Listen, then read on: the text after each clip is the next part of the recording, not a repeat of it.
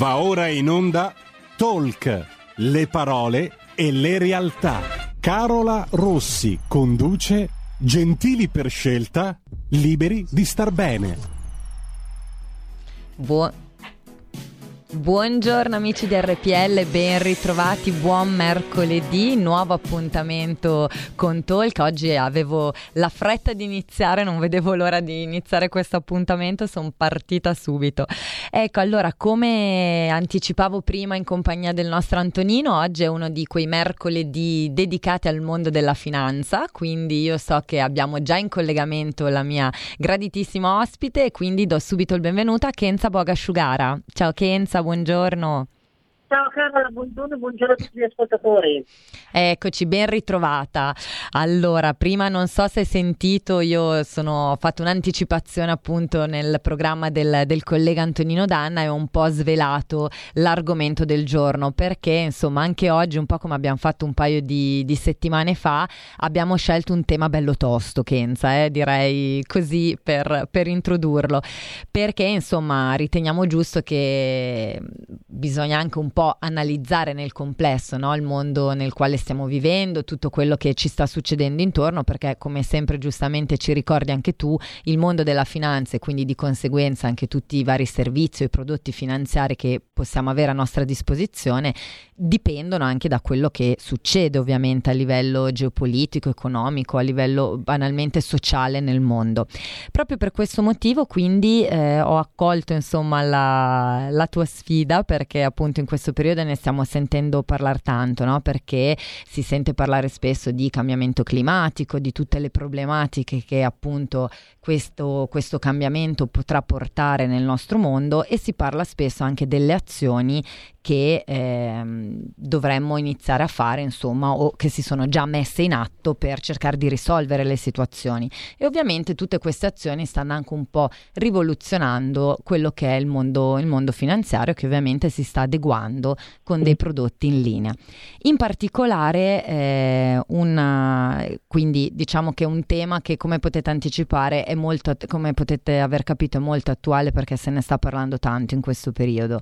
Ma per introdurre l'argomento, Kenza, lascio, lascio a te un po' la parola perché a tal proposito, per spiegare anche un po' meglio il contesto nel quale ci stiamo muovendo, come ci piace sempre fare, ci possiamo riferire a un evento che tra l'altro si è tenuto proprio un paio di settimane fa, perché a fine settembre, primi di ottobre, proprio dedicato ai ehm, cambiamenti climatici, perché ci stiamo riferendo alla pre-COP 26 che poi anticipa un evento che si terrà a novembre a Glasgow, che è proprio la COP26 per dirla insomma alla, alla britannica e in particolare a Milano si è svolta anche lo Youth for Climate, quindi un evento che ha visto la partecipazione di eh, oltre 400 se non erro giovani provenienti un po' da tutti i paesi, eh, paesi del mondo. Ma lascio a te Kenza per spiegare un po', fare un po' un riassunto anche ai nostri ascoltatori per spiegare un po' meglio di che tipo di evento si è trattato e perché a nostro avviso è importante e abbiamo scelto insomma di, di affrontarlo come argomento oggi.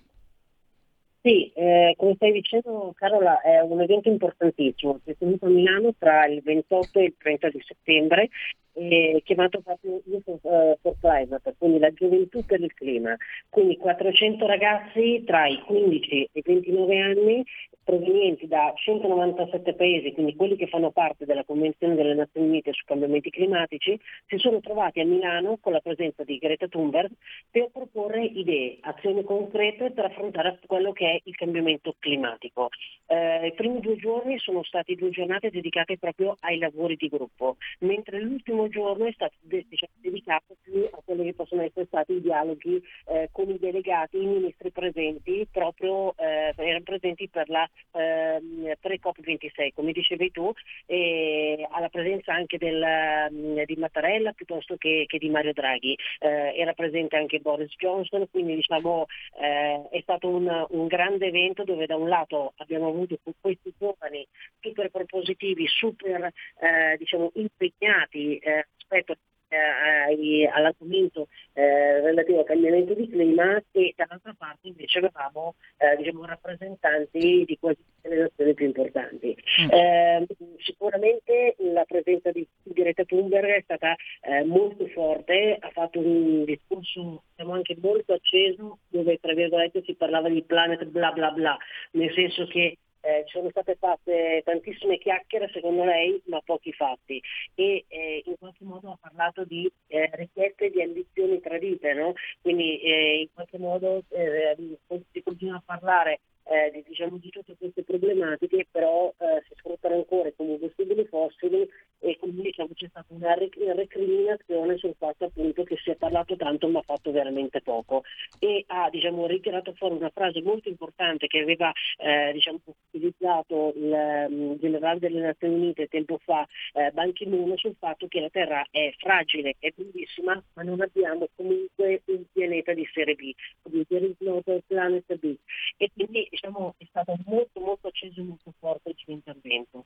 Um, meno acceso però sicuramente molto potente è stato anche l'intervento di Vanessa Lacate, scusatemi, mm. eh, che viene vista un po' come eh, diciamo, la, la, seconda Greta, quella al quale verrà fatto un passaggio di testimone come paladina alla lotta del cambiamento climatico. È una giovane attivista dell'Uganda che ha fondato Rise Up, um, diciamo il suo discorso è stato meno, meno arrabbiato, molto potente e è arrivato in lacrime, cioè nel senso è stato molto commovente, proprio per, faceva riferimento diciamo, a tutte le tragiche alluvioni che ci sono state in Uganda, al fatto che l'Africa in generale è responsabile eh, diciamo, delle emissioni globali per il 3%, quindi per una percentuale veramente bassissima, ma che a causa dei cambiamenti climatici eh, diciamo, sta eh, vivendo diciamo, delle, delle, grandissime sofferenze ha fatto riferimento alla, diciamo, alla siccità, alle inondazioni del Madagascar, dell'Uganda, dell'Algeria, della Nigeria. Quindi diciamo, eh, è, è, stato molto molto commovente il suo discorso e soprattutto eh, ha anche lei incluso il grado leader che in questo momento stanno guardando ma non stanno facendo nulla, quindi cioè, è come se ci fosse, venisse recriminata comunque mh, poca proattività poi rispetto, rispetto, all'argomento.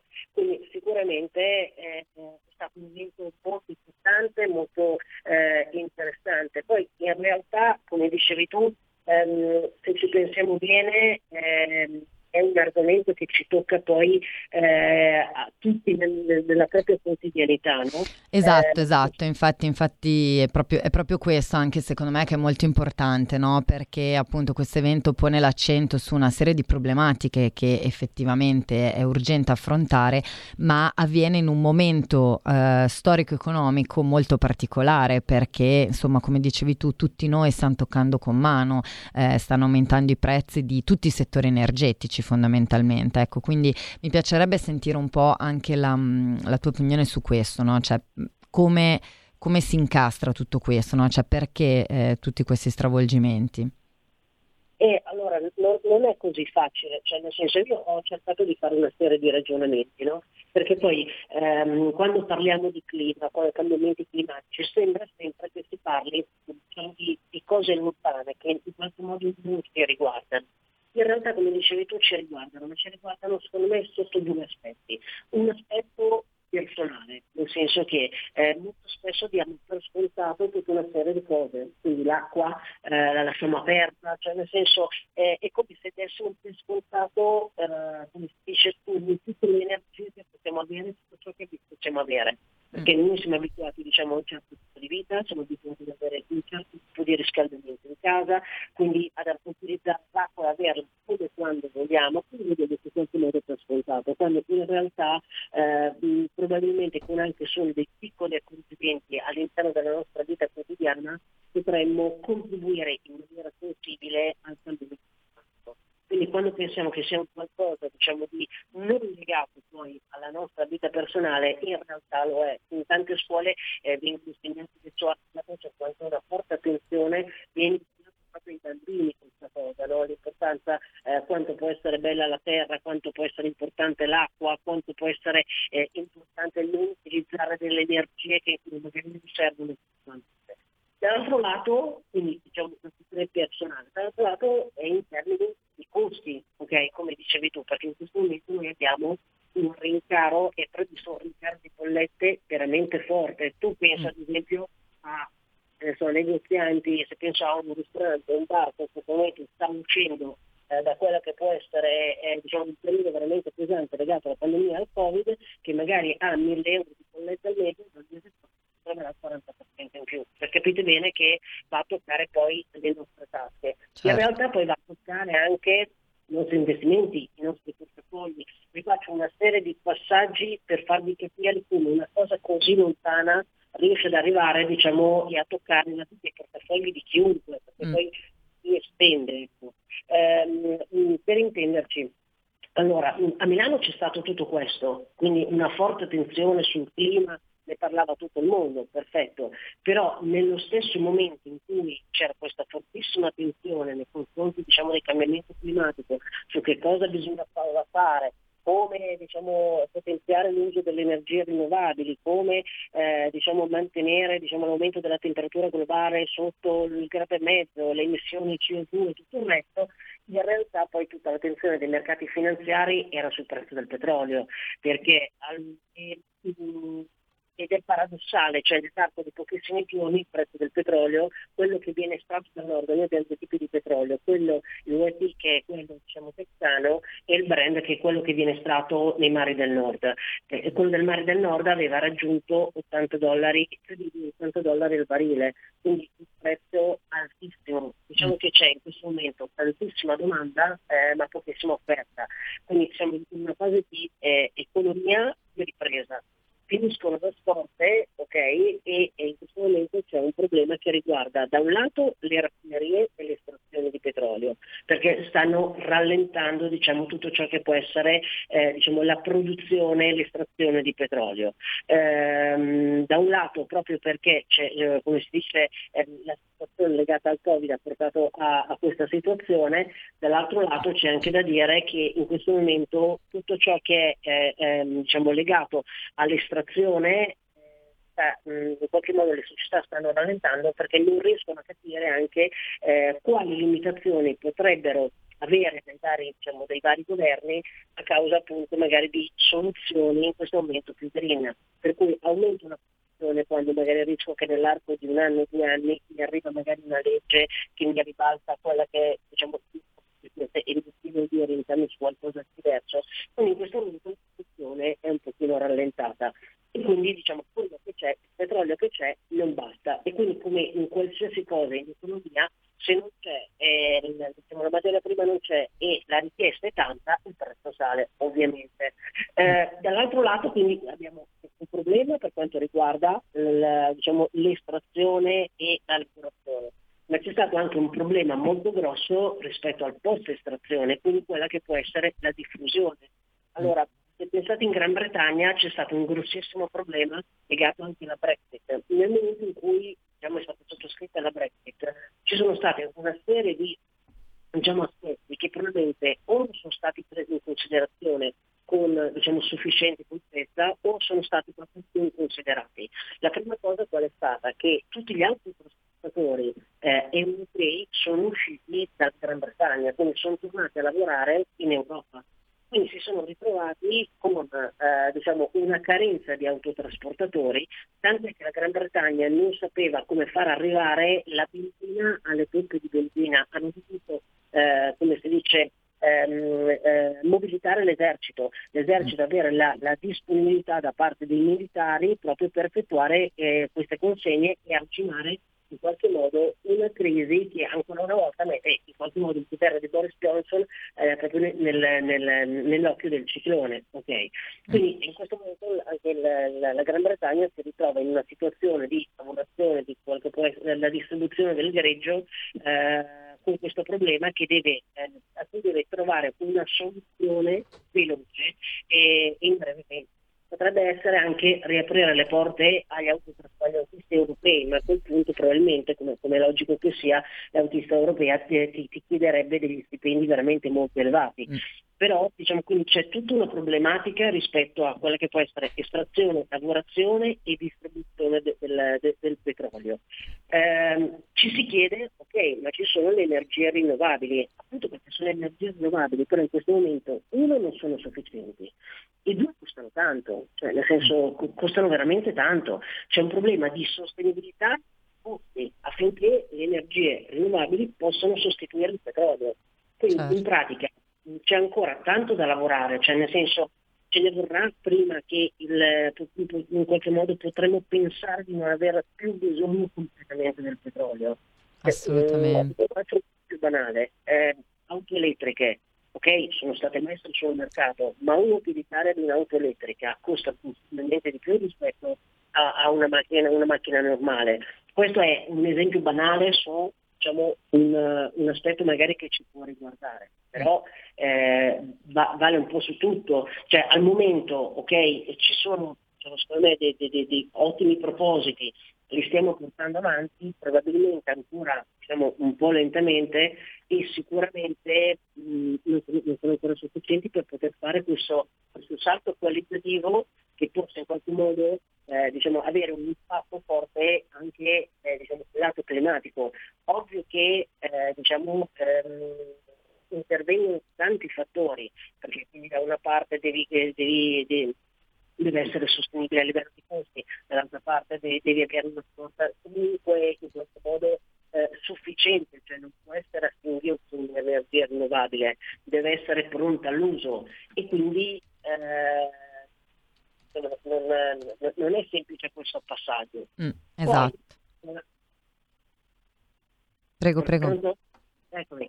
No, ti dicevo, poi dall'altro lato sinceramente il Covid ha aiutato perché eh, con la pandemia, con il fatto che comunque, eh, come si dice, abbiamo iniziato a lavorare tantissimo in smart working, col fatto che c'era un discorso anche di eh, rischio di contagio, eccetera, tantissime persone hanno iniziato a lavorare da casa, tantissime persone quindi hanno smesso di utilizzare magari eh, le auto, tantissime persone fanno molti meno viaggi di lavoro, prima magari facevi eh, un viaggio semplicemente per una riunione di un'ora e adesso in questo momento quel, quella riunione di un'ora l'hai trasportata magari su, su, piattaforme digitali, ma io stesso lo vedo che con tantissimi clienti ad esempio stiamo utilizzando più tecnologie da remoto rispetto al vedersi di persona. Quindi diciamo tra la pandemia e il Covid paradossalmente secondo me hanno dato un'accelerazione da quel punto di vista, quindi hanno già ridotto di una decina d'anni eh, diciamo, il, un, eh, un, gap sia digitale e, e, e il digitale automatico si è trasformato in meno consumo e meno emissioni anche. Certo, certo, certo. Ecco, prima di entrare nel vivo proprio anche eh, dei, dei, mercati finanziari, ti faccio un'ultima domanda così poi ci fermiamo anche per la pubblicità. Appunto, riprendendo poi il discorso che, che stai facendo tu, effettivamente si tratta di un passaggio che richiederà del tempo, quindi non, non, possiamo pretendere di passare in tempi rapidissimi dal petrolio alle sole energie rinnovabili o fonti completamente sostenibili. Quindi ovviamente è normale chiedersi anche che tipo di scenari a livello economico è plausibile aspettarsi. Adesso si legge su, su tanti giornali, si sente parlare della, di una nuova crisi economica, di una possibile crisi energetica, il cosiddetto blackout di Natale, no? quindi il rischio appunto che eh, ci, ci, si prospetti un inverno molto rigido a causa appunto della eh, mancanza delle risorse. Ecco, dal tuo punto di vista effettivamente quale scenario può essere plausibile a questo punto mi viene da dire nel breve periodo, perché ovviamente se stiamo parlando dell'inverno parliamo dell'immediato. Allora, um, sinceramente allora, io non penso che avremo diciamo, allora, um, delle ripercussioni così grosse nel breve periodo. Io penso che eh, come si dice, lato, la, lato petrolio, eh, come si dice, sì, ci sono delle problematiche, eh, non però tale secondo me da creare una, una crisi energetica come si dicono in questo, inverno. Ci sono poi altre, eh, eh, altre materie eh, in questo momento che vengono utilizzate, però abbiamo anche ulteriori problemi. Pensiamo al gas, per questo momento però c'è un problema con, con la Russia, eh, come si dice, la, la Russia che in qualche modo sta eh, ricattando l'Europa perché eh, vuole dei contratti, vuole dei contratti che siano a lungo termine, quindi non nel breve periodo, mm. e quindi abbiamo un team che dice signori, ora quindi fermate a lungo termine, noi forniamo anche eh, gas e petrolio perché da loro comunque tra Russia e Siberia non hanno problematica, eh, dalla, eh, però eh, se, se, non lo fate noi diciamo, facciamo eh, in qualche modo riapri gasdotti, ma lo faccio tramite l'Ucraina. Un'altra risposta potrebbe essere l'idrogeno, non nell'immediato, e sull'idrogeno però ad esempio abbiamo un problema anche sempre di continuità, però diciamo mh, mm, ci sono diverse soluzioni, ci sono diversi diciamo, campi aperti in questo momento. Eh, quindi da una parte abbiamo il petrolio, da una parte abbiamo le, le energie rinnovabili, dall'altra parte abbiamo eh, il gas con la figura di Putin, quindi i rapporti con la Russia che eh, Europa e Stati Uniti devono in qualche modo cercare di ehm, eh, risolvere e trovare una soluzione da quel punto di vista. Idrogeno, per cui diciamo, le possibilità sono diverse, non credo arriveremo ad avere una crisi energetica, quello no, sinceramente non, non penso, perché di conto che per quanto riguarda il petrolio, nell'immediato ad esempio, eh, la Cina proprio perché è il più grande compratore di petrolio al mondo. E come abbiamo visto due settimane fa in qualche modo la loro economia sta rallentando, mentre si pensava che la loro economia andasse in crescita per tutte le problematiche che hanno visto sta rallentando. Quindi nel momento in cui rallenta tenderà a comprare meno petrolio, per cui ci si aspetta che il prezzo del petrolio si stabilizzerà proprio grazie al rallentamento della Cina. Quindi in qualche modo anche il prezzo del petrolio dovrebbe stabilizzarsi nell'immediato, ovvio che nel lungo termine bisogna trovare una soluzione. Uno perché il petrolio non è infinito e poi esatto. appunto le problematiche di cui abbiamo parlato. Per cui ti dico un, crisi eh, energetica da qua a Natale quest'inverno non la vedo, però sicuramente trovare una soluzione sul lungo termine. Mm, mm, mm, certo, sì, sì. No, ci tenevo ad avere appunto una, un tuo parere anche su questo perché appunto leggendo spesso varie fonti, insomma, eh, c'è sempre un po' questo clima veramente anche di, di, paura, no? Perché ovviamente prospettare scenari un po' apocalittici di inverni rigidi o con crisi energetiche molto forti ovviamente non è sicuramente un qualcosa che anche a livello economico fa star tranquilli penso. No, no, quello, quello, quello assolutamente no, però Quindi... ecco, non, non credo che si arriverà ad avere una situazione del genere nel così breve. Speriamo di non arrivarci sul lungo periodo, ecco, ma quello diciamo è, è, è un altro tema. Kenza, io prima di, di, fermarci per la pubblicità, perché poi così entriamo proprio nel vivo anche della cosiddetta finanza sostenibile, io ricordo come sempre che se volete intervenire in diretta potete farlo chiamando lo 0266203529 o in alternativa come sempre un messaggio WhatsApp al 346 6427 756. Kenza, a questo punto io io direi che ci fermiamo per un minuto di pubblicità, così non, non iniziamo e non interrompiamo nessun argomento, ma restate con noi perché parliamo di finanza sostenibile. Perfetto.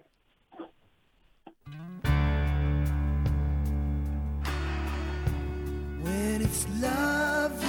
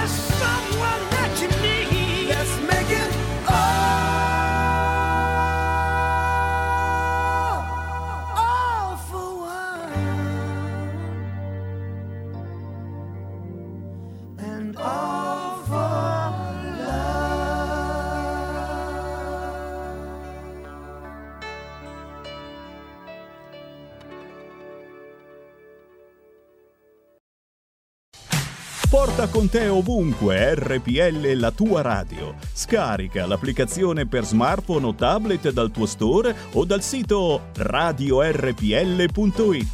Cosa aspetti?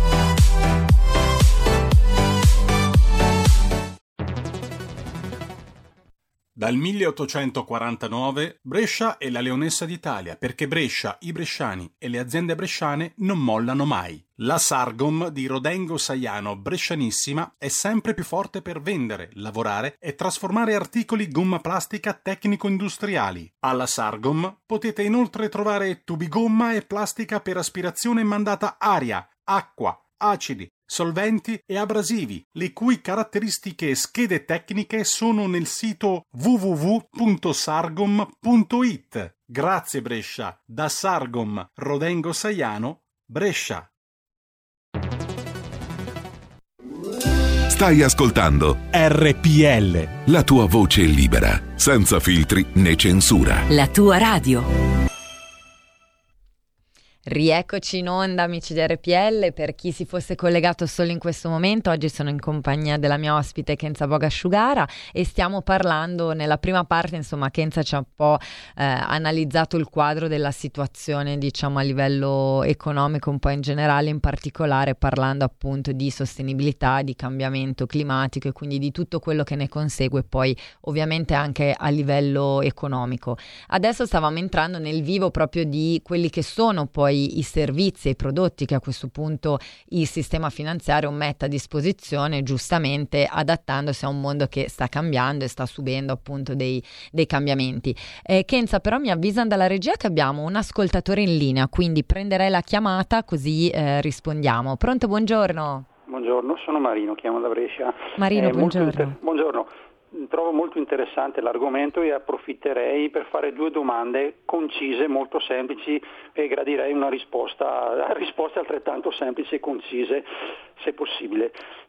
Allora, uno, per quando vorrei sapere, per favore, lo stato dell'arte eh, al momento per la costruzione di, funtu- di, future centrali solari sia a collettori che a pannelli e, que- e gli impianti di nuovi, di nuovi discussi, mh, discusse paleoliche.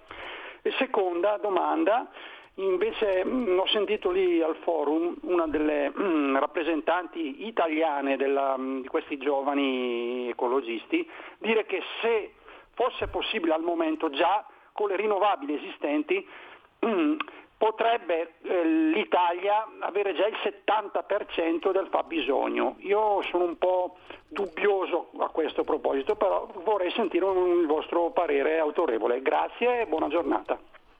Grazie Marino. Kenza, rispondiamo fin dove possiamo arrivare perché poi ovviamente non abbiamo tutti i dati in nostro possesso. No, eh, infatti, allora stavo pensando per quanto riguarda quello che diceva l'intervento della ragazza italiana sul 70%, allora sinceramente non è un qualcosa che mi sento di, di, di, confermare o meno, nel senso che non è un dato che ho a disposizione. Sicuramente è stato fatto tanto per quanto riguarda diciamo, tutto ciò che, eh, soprattutto nel, nell'ultimo anno, anche per quanto riguarda ehm, eh, diciamo, tutto ciò che è eolico, pale, se pensate anche a livello di eh, bonus, di contributi, pensa anche a quello che può essere stato eh, diciamo, il, un argomento delle ultime puntate, eh, la sostenibilità da quel punto di vista, quindi anche eh, diciamo, i bonus vengono messi a, a disposizione dal, da parte del governo. Non ho però al momento idea se diciamo, tutta questa produzione possa effettivamente rendere indipendente l'Italia per il 70%. Sinceramente mi sembra una percentuale molto alta, molto alta. però oggettivamente non è un qualcosa che, che posso confermare. Certo. Ecco, non, non, abbiamo i dati chiaramente. No, no, da, da, da quel punto di vista no. Non, per quanto riguarda invece i progetti, i progetti sono tanti, cioè nel senso se eh, pensate anche lato Nazioni Unite, quindi non parlo solo d'Italia, hanno fatto un calendario pazzesco eh, diciamo di, eh, di, progettazione da questo punto di vista da qua fino al 2030. E, quindi diciamo, eh, e, e, ricomprende ovviamente anche quell'argomento, per cui cantieri è pieno, diciamo, ma è pieno diciamo, in tutta Europa e loro devono in qualche modo eh, star dietro a quella che sarà l'agenda 30 perché comunque sono stati messi tutta una serie di punti e di obiettivi che si vogliono raggiungere nel 2030. Per poterli raggiungere ovviamente i cantieri sono, sono, sono necessari, cui, ma non solo a livello italiano, anche a livello europeo. Certo, certo. Eccoci, Kenza, bene, torniamo, torniamo, a bomba, ovviamente appunto noi possiamo riferirci più che altro, come dicevamo, a, a, tutto quello che son, a tutti quelli che possono essere gli scenari economico-finanziari, quindi ovviamente quando si entra poi nel tecnico servono giustamente per non dire cose che potrebbero essere poi non corrette, giusto rifarsi a chi i dati invece ovviamente li, li, studia e li ha, quindi in questo caso appunto eh, rispondiamo al nostro Marino, purtroppo sulla percentuale non possiamo spenderci eh, con, uh, per confutare o confermare. Bene Kenza, allora a questo punto arriviamo al mercato degli investimenti perché giustamente come abbiamo detto in apertura anche la finanza si sta muovendo, sta rispondendo con dei prodotti che, possa essere, che, possano essere in linea con quello che effettivamente è la tendenza verso la quale il mondo sta andando. In particolare si sta sentendo di eh, cosiddetti fondi ESG. Eh, di cosa si tratta? Quindi a questo punto ti chiederei magari di spiegarli un po' meglio nel dettaglio per i nostri ascoltatori, così ne capiamo anche meglio gli scopi e i funzionamenti. Ok, allora mm, partiamo dal, di cosa si tratta? Eh, si tratta fondamentalmente di finanza sostenibile, quindi diciamo, l'obiettivo è creare diciamo, nel lungo periodo ehm, indirizzando eh, i capitali verso società di un certo tipo, quindi che generano sì un valore, una plusvalenza economica per le persone, ma che al contempo in qualche modo generino anche eh, un'utilità a carico del, della società, comunque a carico anche del sistema ambientale. Allora, eh, i primi che iniziamo a vedere eh, risalgono, mm, il primissimo in assoluto eh, di questi tipi di fondi risalgono alla fine degli anni 80, 1983 ne abbiamo uno francese che è la Nouvelle Stratégie, eh, che viene considerato diciamo, il primo fondo etico, comunque con una forte attenzione da quel punto di vista. Eh, nell'84 ce n'è stato un altro nel Regno Unito, fino ad arrivare al 1990 dove c'è stata diciamo, una prima conferenza eh, da questo punto di vista di finanza sostenibile che ebbe eh, una, in qualche modo una, eh, un eco mondiale, quindi ebbe grandissimo successo. E, mm, quindi, come dicevamo, anche nella finanza piano piano piano piano si sta arrivando eh, diciamo, a, um, eh, ad avere in qualche modo una, un, un occhio di attenzione eh, sia per quanto riguarda la politica ma sia eh, economica, quindi, ma sia soprattutto anche da parte della richiesta della clientela. Okay? Quindi negli anni è nata abbastanza in sordina e, e man mano, man mano diciamo, è un qualcosa che ha avuto sempre più eh, diciamo, eh, risonanza ed è sempre più chiesta anche da parte della clientela. Mm. Allora, come dicevi, eh, diciamo, sicuramente la sigla più famosa per quanto riguarda eh, la sostenibilità di un investimento è ESG, quindi è una sigla inglese che è diventata fondamentalmente sinonimo di sostenibilità e sta per environment, quindi ambiente, social e governance, quindi che sono i, i tre indicatori che vengono utilizzati da un gestore per scegliere diciamo, eh, titoli o società da mettere all'interno di portafogli di, eh, di fondi. Ricordiamo un attimo che cos'è eh, un fondo.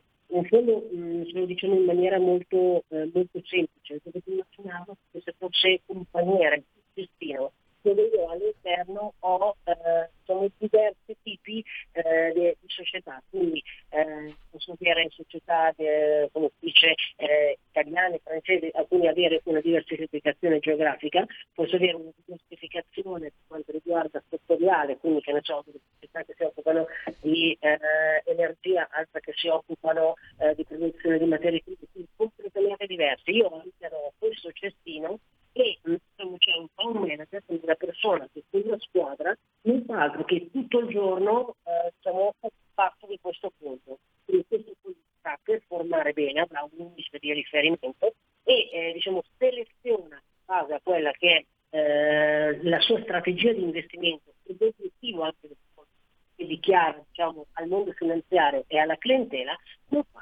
selezionare le azioni, le varie società da inserire all'interno di questo paniere, che comporrà il fondo impacchettato che poi noi andiamo a sottoscrivere, ok? È giusto per capire cosa c'è dietro.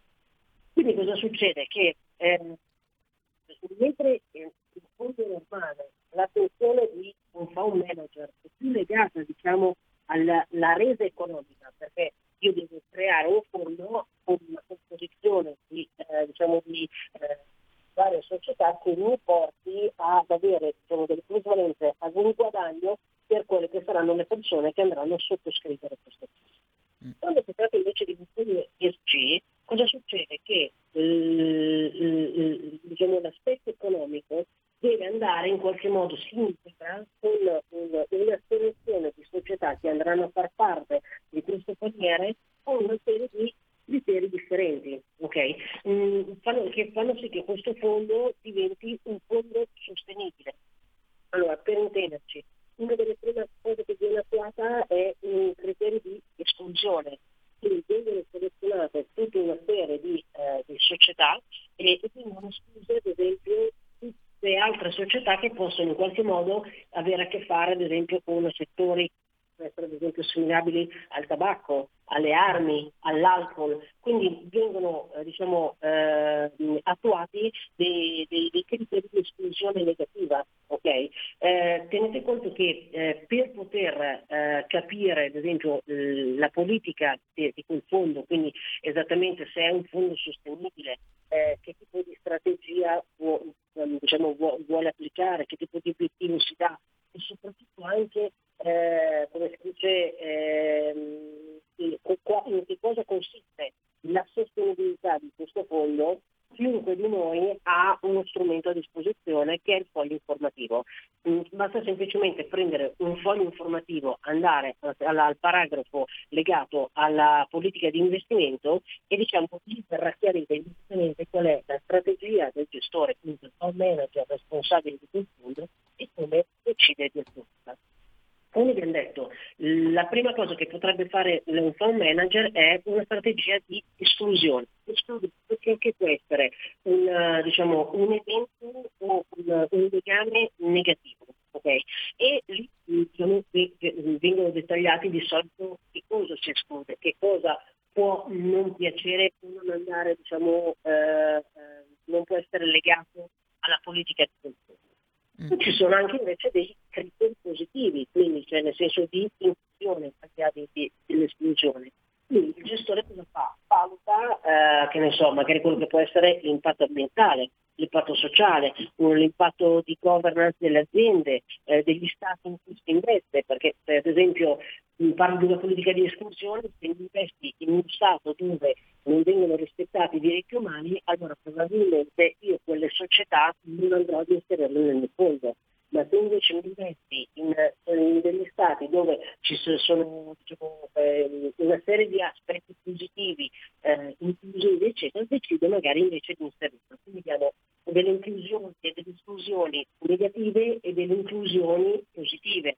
Eh, la scelta di solito è basata, eh, si fa sia un'analisi finanziaria, quindi ok, questa società è ben sostenibile a livello finanziario, mi può portare del rendimento, avrà il suo ruolo all'interno del mio fondo, che io vedo sempre come un paniere fatto da tanti piccoli pezzi, quindi suo lavoro, suo ruolo, ma anche poi da un'analisi che è extrafinanziaria, no? quindi magari che ne so, eh, si riguarda l'ambiente, si valuta che ne so, le emissioni di eh, CO2. Quindi eh, sono diversi gli aspetti con i quali ehm, come si dice, un fund manager può decidere eh, se inserire o non inserire una società all'interno diciamo, del, del, del, nostro paniere. Mm. Poi un'altra cosa che diciamo, viene sicuramente fatto un secondo passo eh, da compiere che si può fare è quello appunto di eh, guardare le relazioni annuali eh, delle, de, de, della società. Allora il gestore di solito spiega eh, esattamente eh, diciamo, il computo con le aziende con cui si è deciso di investire, eh, come è composto il management, che tipo di atteggiamento hanno sulle eh, tematiche legate all'ISG e quindi mh, e sulla base di questo poi eh, viene effettuata una votazione da, dalla, dall'assemblea legata appunto al, um, dice, al, fondo proprio per capire se questi eh, in qualche modo rispettino i parametri ESG oppure no. Terza cosa che viene fatta è, eh, che, che, comunque si, si, può fare anche tranquillamente, è verificare anche a quali ehm, agenzie di rating eh, si eh, appoggia eh, la, la, diciamo, la, la, società stessa per avere le analisi. Quindi incrociando dati eh, extrafinanziari interni e esterni si può appunto valutare anche questa cosa.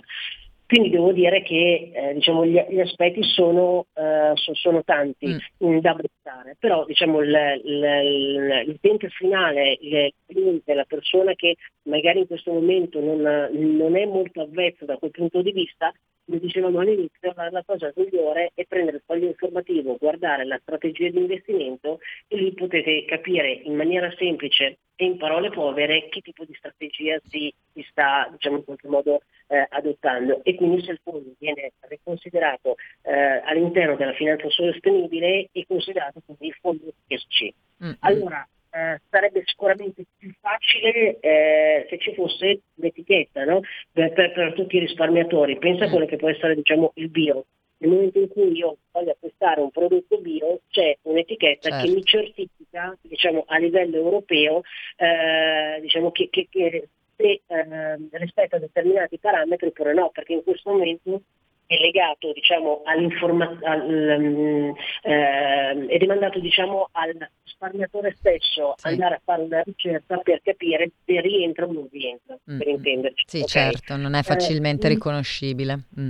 Esatto, mentre c'è una, la Commissione europea dovrebbe, eh, dice, entro la fine dell'anno prossimo eh, in qualche modo etichettare anche questo tipo di, eh, diciamo di, di, di, prodotto finanziario. Mm. Potrebbe essere sicuramente più facile eh, diciamo in qualche modo anche orientarsi. Certo. Tempo e le varie case di investimento comunque stanno ponendo una grande attenzione e anche direttamente sui loro siti, nel materiale che danno, che producono, eh, diciamo, rendono molto ben visibili eh, questo argomento, questo aspetto, quali sono i fondi che da loro considerati ESG nella loro gamma eh, e danno anche tanto materiale e tante informazioni da quel punto di vista.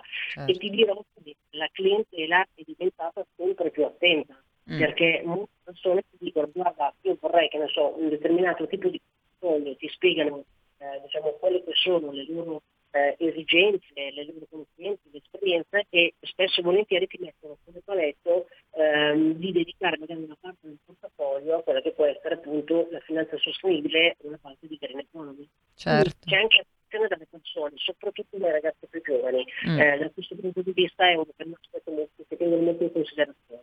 Certo, beh, anche legato effettivamente anche ai temi di cui abbiamo parlato in apertura. Ecco, a livello finanziario come stanno funzionando questi prodotti? Quindi proprio un, tu li consigli anche a un, a un consumatore allora, come sì, strumento?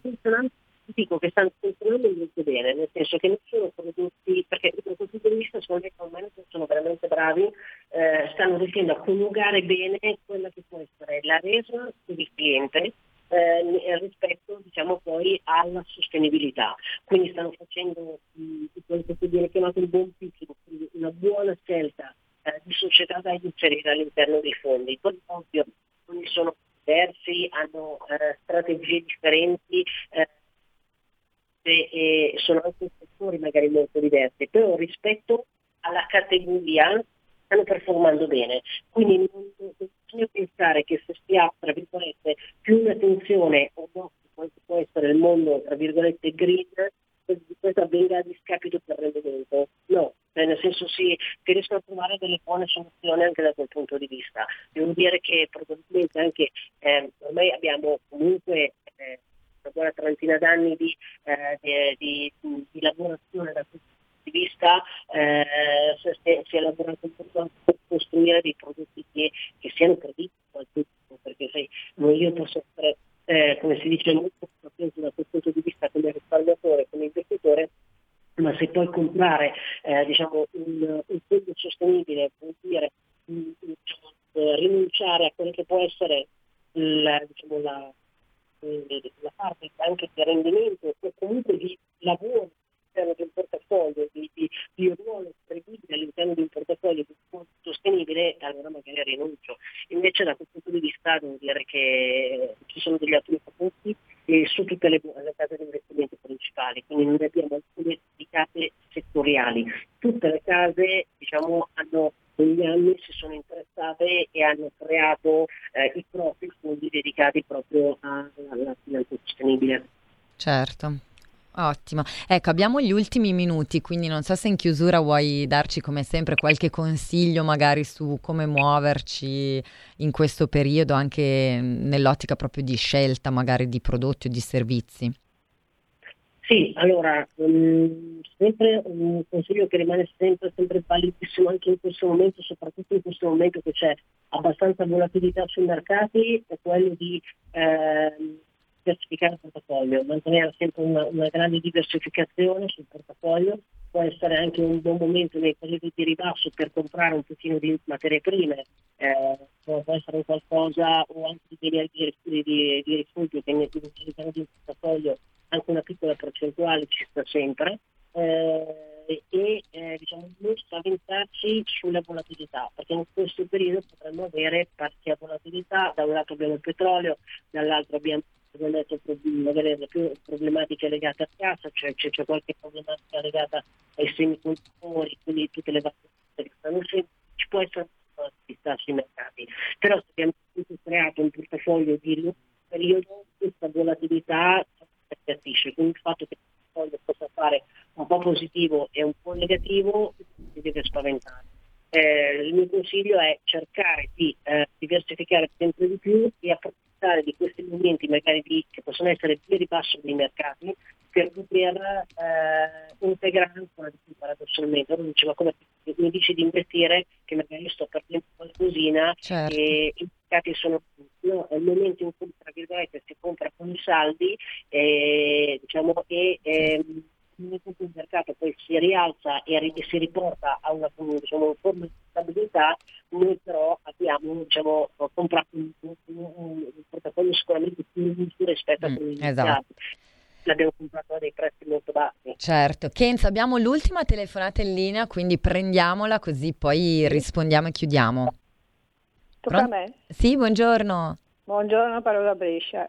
No, questa menata della CO2 mi fa un po' ridere perché nel senso che le piante, se ci sono, lo assorbono il CO2 e fanno crescere le foglie.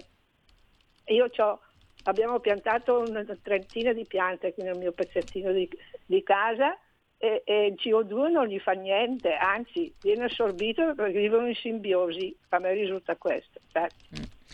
Grazie, sì, eh, grazie per, per, l'intervento, era un po' più generale sul, sull'argomento sì, natura-clima. Ha anche ragione, il problema è che però certo. stiamo, stiamo, comunque assistendo a un fenomeno anche di urbanizzazione molto forte. Esatto. Eh, quante sono le città che in questo momento si vedono anche tanto verde, tanto... Mm. rientra anche quello nel, diciamo, nel compito globale anche del cambiamento di clima, non su diciamo, di quale che può essere poi la, la, nostra realtà, ma proprio anche a livello certo. mondiale, il fatto proprio di aver organizzato tanto. Guarda, ti faccio un esempio banale.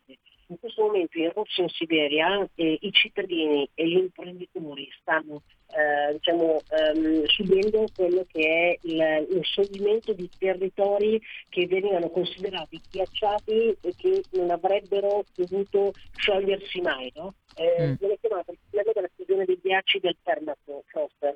Quindi mh, talmente tanto è il cambiamento climatico dovuto comunque a tante anche azioni legate diciamo, alla mano umana, perché nel momento in cui io sbosco ho degli effetti nel lungo termine che queste persone, imprenditori, cittadini, si stanno vedendo praticamente le loro zone che si stanno sciogliendo, cioè il terreno che si sta sciogliendo. Mm, vero che nel nostro piccolo possiamo fare qualcosa, però bisogna poi vedere anche su larga scala mm. e anche l'effetto urbanizzazione sicuramente certo. ha inciso in questo modo. Mm.